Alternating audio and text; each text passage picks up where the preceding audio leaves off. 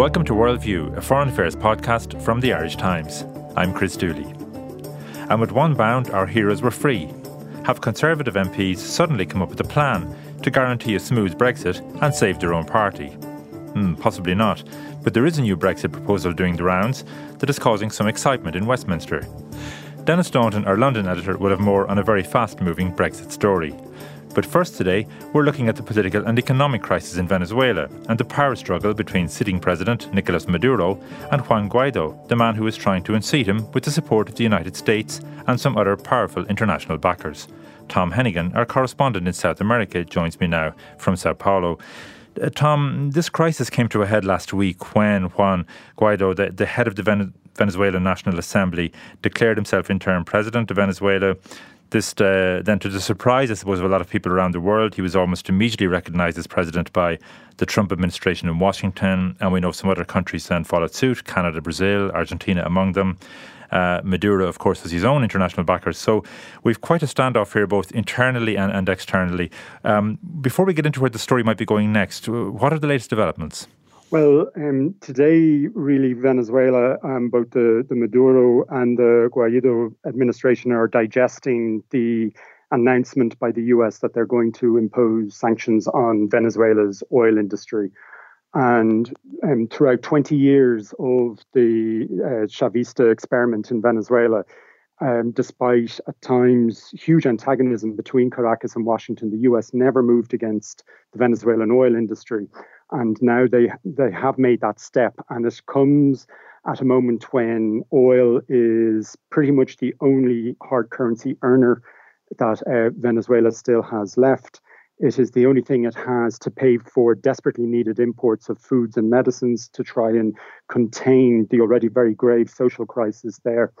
Um, and unfortunately for the Maduro administration, oil production is in, in steep decline. So uh, Venezuela, despite having the biggest oil reserves in the world, is, is pumping only half the amount of oil it did as recently as, as 2016. And to further complicate uh, the situation for the Maduro regime, that the US is the only country essentially that pays for its oil imports from Venezuela. So the rest of, of Venezuelan production um, is earmarked to pay off debts, mainly from Russia and China, that uh, that the Chavista regime ran up when the oil price was high, and they were convinced it would stay high forever. And they used the cash to fund their lavish so, social programs to um, essentially keep the, themselves in power. And uh, now that the oil price has declined significantly, that the uh, Venezuela's own production has declined uh, significantly, that a lot of it uh, doesn't even generate any revenue for them. They became very dependent on the one country that they were trying to get, the Chavistas were trying to get out from under, which was the US. And yesterday's announcement that uh, any US company buying Venezuelan oil will have those payments frozen and kept in the US, that basically means that the last source of hard cash that the Venezuelans um, had access to is now under threat.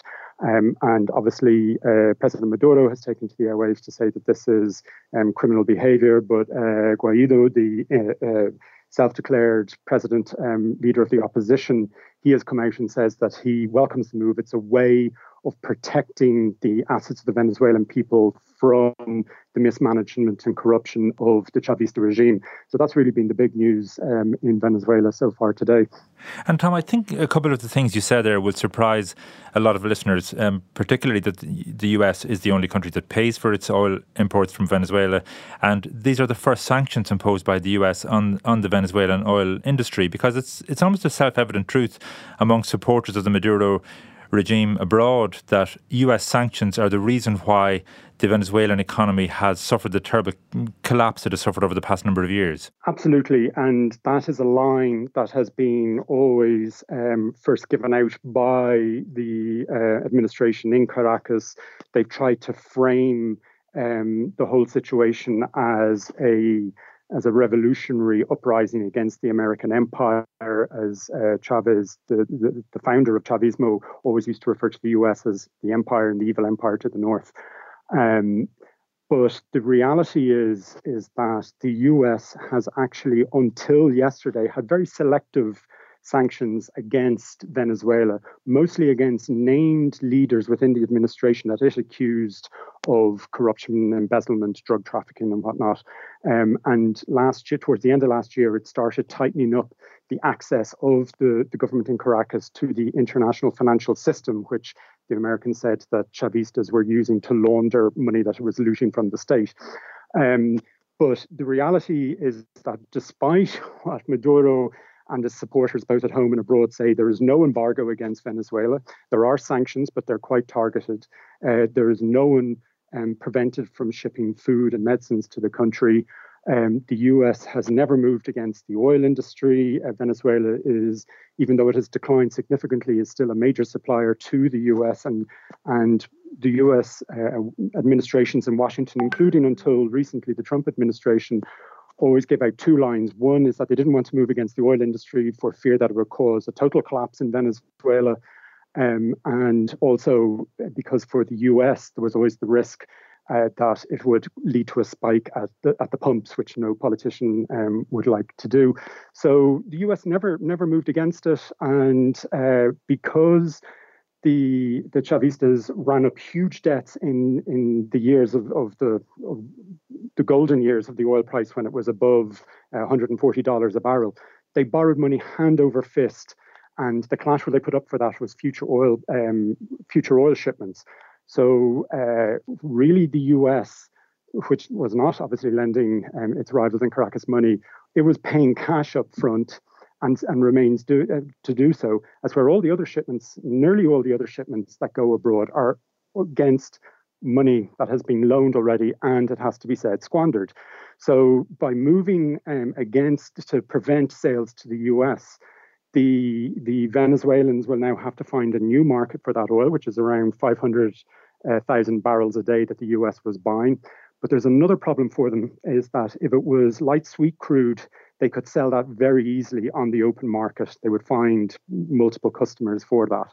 But Venezuelan crude is a very viscous um, type that needs specialized refineries to, to refine it.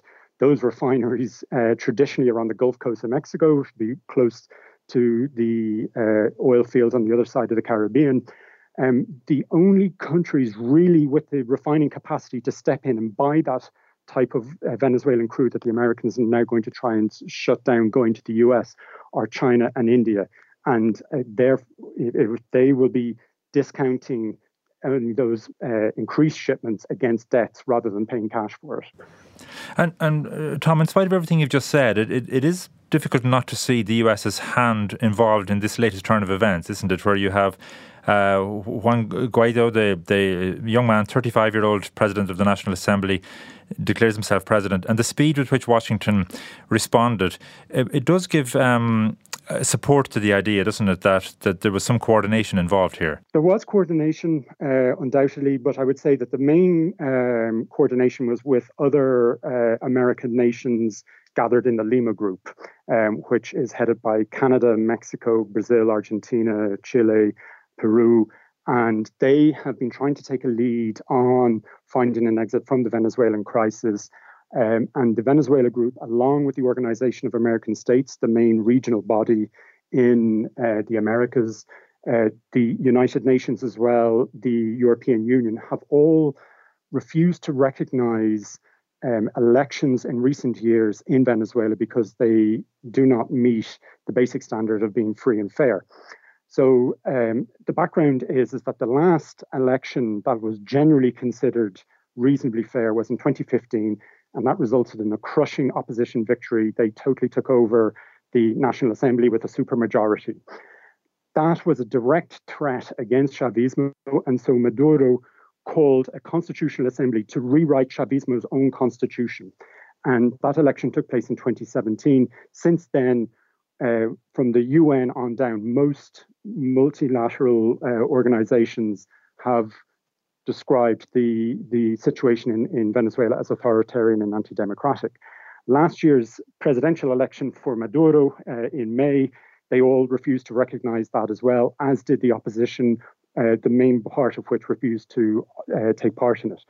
So the opposition's position, and this seems to have been coordinated with the with the Lima group, and the Trump administration seems to have jumped um, on on board as well because it suited their own um, interests uh, vis-a-vis Venezuela, was that Maduro was an illegitimate president.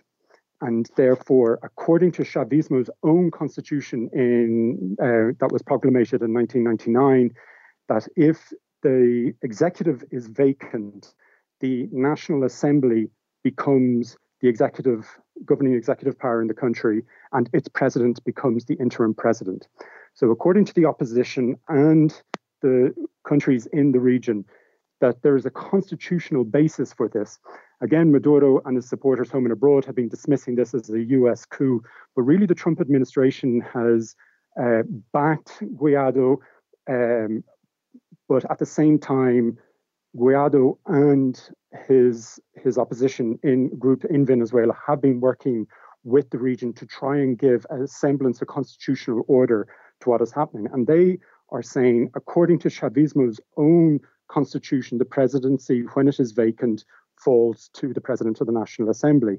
And they're justifying uh, the declaring the presidency vacant by citing the rejection of the Constitutional Assembly election and the uh, presidential election of last year that Maduro said he won by everyone from the United Nations on down. So that's the justification for it. So the idea that it's some sort of um, plot where DC identified a puppet that they could put up to try and, and pull down Maduro is a, is a gross oversimplification.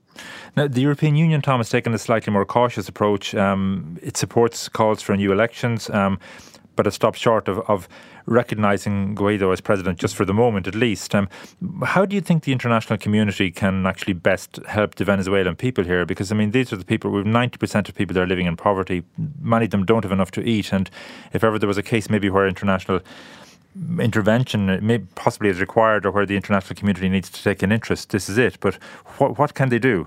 Very difficult uh, to know, um, especially as uh, Maduro um, has made quite clear that he absolutely rejects demands made by those demands made by Europe and the European Union for new ele- elections. He's totally totally um, ruled that out. Um, he's obviously not going to accept um, any uh, brokerage by by Washington either. Um, he has pretty much bar his last hardcore allies, um, the likes of Nicaragua, Cuba, and, and Bolivia, um, he has very tenuous relations now with the rest of the region. So it would be hard to see how some of the regional bodies would be able to to negotiate. Um, so it is it, it is difficult to see a a exit from the impasse, and that I, I believe is one of the reasons that so many people um, are looking at the military and trying to work out what is going on within the various services, um, what is their real attitude to the crisis, to um, maintaining their support for Maduro, and is there any chance that they would abandon him? Because, and I, I think that's a reflection of the the lack of confidence people have in some kind of negotiated resolution. And uh, Tom, just tell us something about Juan Guaido, because from an international point of view, he sort of rose without trace, if you like. Um, what's his background? He's um, a 35 year old, so relatively young for um, both Venezuelan politics and the scale of the crisis. Um, he was only 15 when Chavez came to power. That's part of his appeal for the opposition that he um, can in no way be linked to the old politics that was so rejected in Venezuela um, and that helped pave the way for Chavez's um, rise to power in the late 90s. Um, he uh, is a protege of one of the leaders of the opposition who was jailed by um, the regime, uh, Leopoldo Lopez. Um, he's closely identified with him, but he's seen as someone who has shown, despite his youth, a capacity to negotiate with all the different factions within the opposition. And there are many of them, and they're often quite antagonistic. And keeping them together has um, broken other opposition leaders during the 20 years of um, the of, of Chavismo. So he he's young, he's not well known. He only took over the National Assembly formally on the 5th of January, and very shortly afterwards, six days later, was acclaimed as the de facto president of the country. So he is something of a of an unknown quantity, particularly to uh, people outside the country who are um, curious as to if the opposition did win, what would be its attitude. For example, the opposition in the past has said that a lot of the debts that Chavismo ran up with uh, Russia and China, it would not honor those obligations. So uh, there's, I think, quite a lot of interest in trying to find out exactly what uh, Guaido um, his stances on, on issues like that. And you mentioned there, Tom, his mentor Leopoldo Lopez, who is under house arrest now. If they succeed in in uh, seeing out this transition, and, and there is a transition of, of, power, is Guaido now sort of the de facto, you know, uh, leader, likely next president of Venezuela, or presumably Leopoldo Lopez hasn't given up his own ambitions? Well, that's a that's a very good question, um, and uh, the the reality is is that uh, Chavismo is the only thing that has imposed any sort of unity on the opposition. But that even even in the face of um, the challenge, that has fluctuated. There have been fallings out. Um, some of its leaders um, have um, argued bitterly with each other, and there is a suspicion and a worry among some opposition supporters that should Maduro quit the stage, that uh, the the united opposition front would crumble very quickly, and you could be into um, a, a, scramble to to fill the vacuum. And how that would work out um, is is unclear. Um, and as you say, uh, Guaido is the opposition's current face, both domestically and internationally.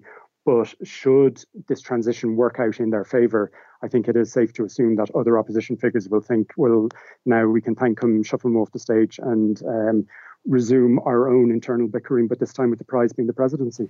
And, and Tom, finally, how do you see things unfolding from here? I'm not necessarily asking you to, to predict the outcome, but what are the potential scenarios now?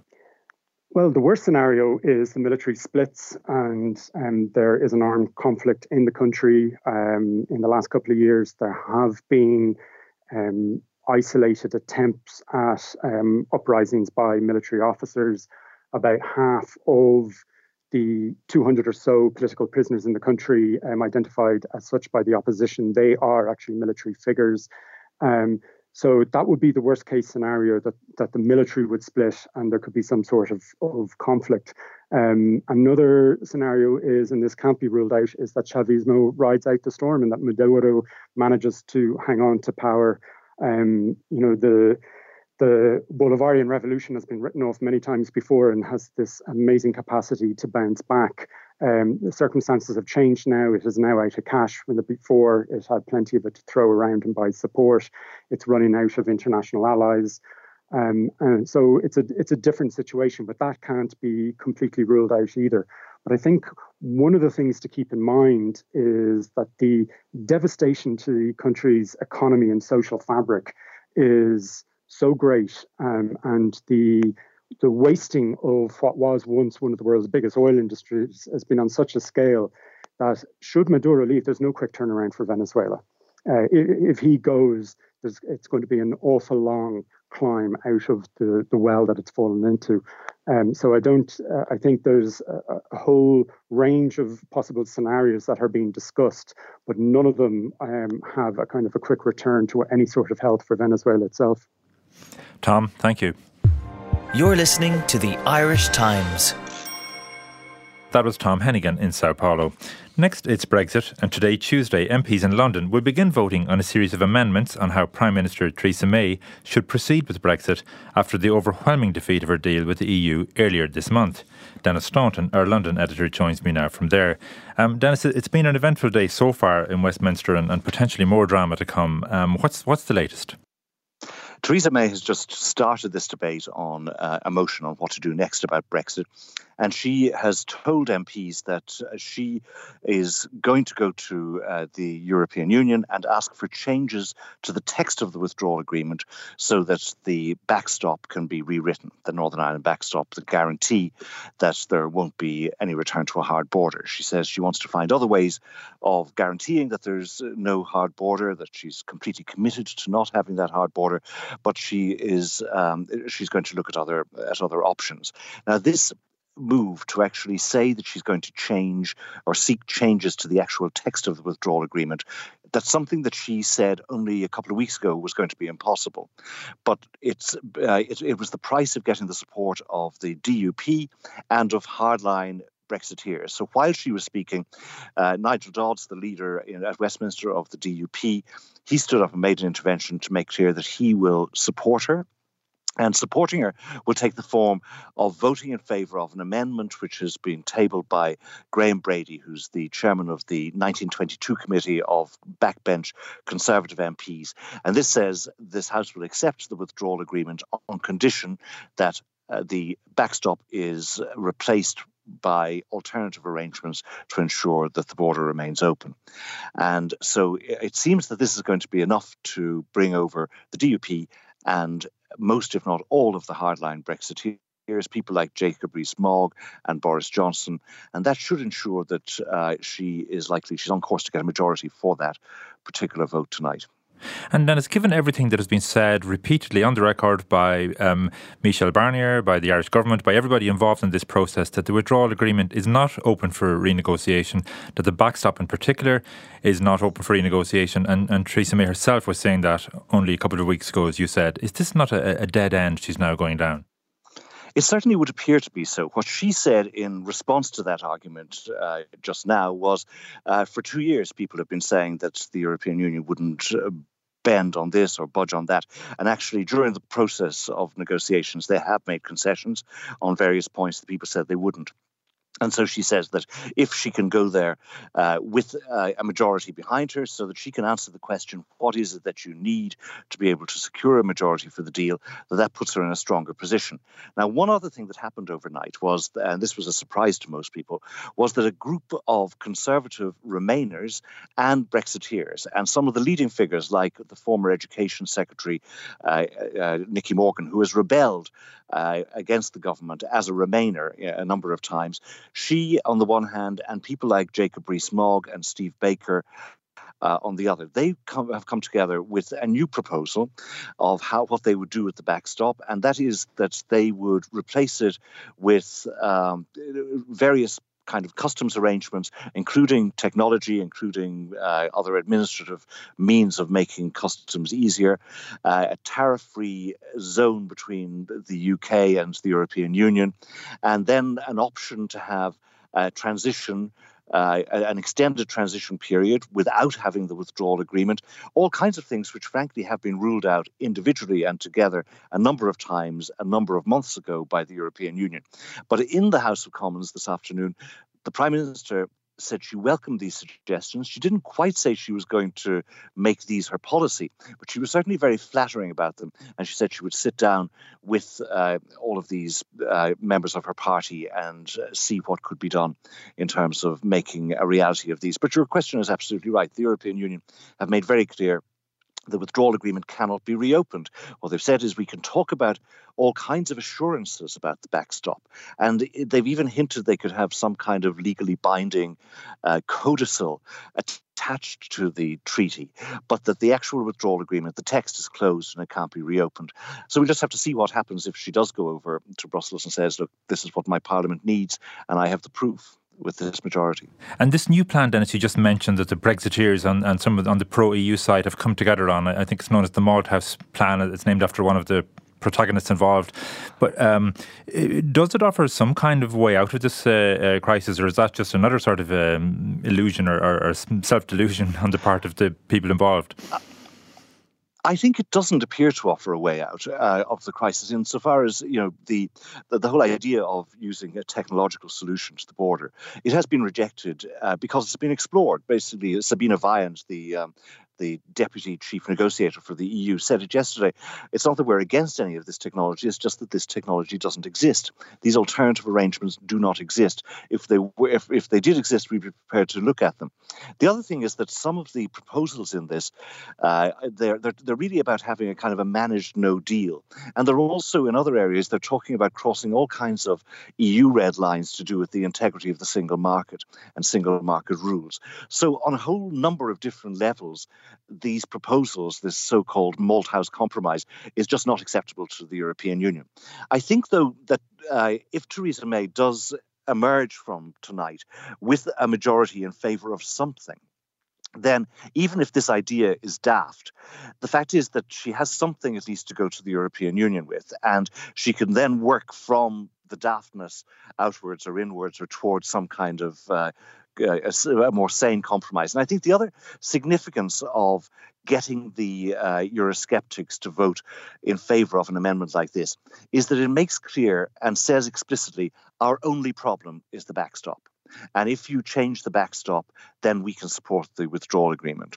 And uh, and so that's something that they haven't been prepared to do so far because many of them had other problems like we don't want to, to pay 39 billion pounds in return for not very much or whatever you know all kinds of different objections so this at least is specific and so if you get it get it down to just the backstop and even if she can't deliver exactly what they want in terms of legal guarantees on the backstop as time the time uh, you know gets closer in terms of the deadline it may be that some kinds of concessions that wouldn't do the trick today would actually be enough in a few weeks time and Denis, just finally, the, the one other amendment, of course, much discussed over the past couple of days was Yvette Cooper's amendment, um, which would, um, if a deal wasn't done by I think 26th of February, then um, MPs would would um, be allowed would be enabled to, to delay Brexit by possibly up to nine months. What's the latest on, on that? The latest on that is that it's looking uh, quite good for Yvette Cooper in terms of getting that amendment through because the Labour leadership said that they would whip Labour MPs uh, to support that amendment. And so uh, so there's a, there's a good chance that, uh, and also just uh, one of the peculiarities of the of the system is that if that amendment is voted uh, early, so that's so in other words, people have a chance to vote for Yvette Cooper's amendment before they vote for various other amendments, and so that probably gives it a better chance of success because all kinds of people who want, you know, who would will that end, uh, aren't sure that they uh, might be able to get it by one other means or another, and so they they might be more inclined to vote for the amendment. What it would mean would be that uh, in those circumstances, if there is no deal by the February the February 26th, that the Parliament can instruct the government to seek an extension of the Article 50 negotiation. Originally, she wanted nine months, but uh, the deal she's done with the Labour leadership is to bring that back to three months, which would mean that uh, it would be an extension up to the end of June. And again, actually, just we're back to the likely EU response, and I know you're you're talking to people in Brussels as well. Would a three month extension be acceptable? Well, what you hear from Brussels is it, there's nothing automatic about it. We don't really want to uh, extend the deadline for no reason. It's just putting off the evil day. But at the same time, when you really uh, drill down into it, it's pretty clear that the Europeans are prepared to, and they will be prepared under almost any circumstances, I think, to offer an extension up to the end of June, because it means that uh, that the extension would be finished before the new MEPs from the this year's uh, European parliamentary elections take their seats on the 2nd of July. So that means that there wouldn't have be the complication of having to have MEPs elected in Britain uh, for a parliament that they wouldn't be sitting in or wouldn't be sitting in for very long. So I think uh, a three month extension would be pretty straightforward. And I think even if there was no sign of a deal, I think that the Europeans would probably be inclined to say, okay, we're not going to uh, to, to look too mean about this, but this really is the last chance saloon, and then you're out. Denis, thank you. That's all for this week. You can continue to follow Irish Times coverage of events at Westminster on Tuesday night through our live blog on irishtimes.com. Thanks for listening. Goodbye for now.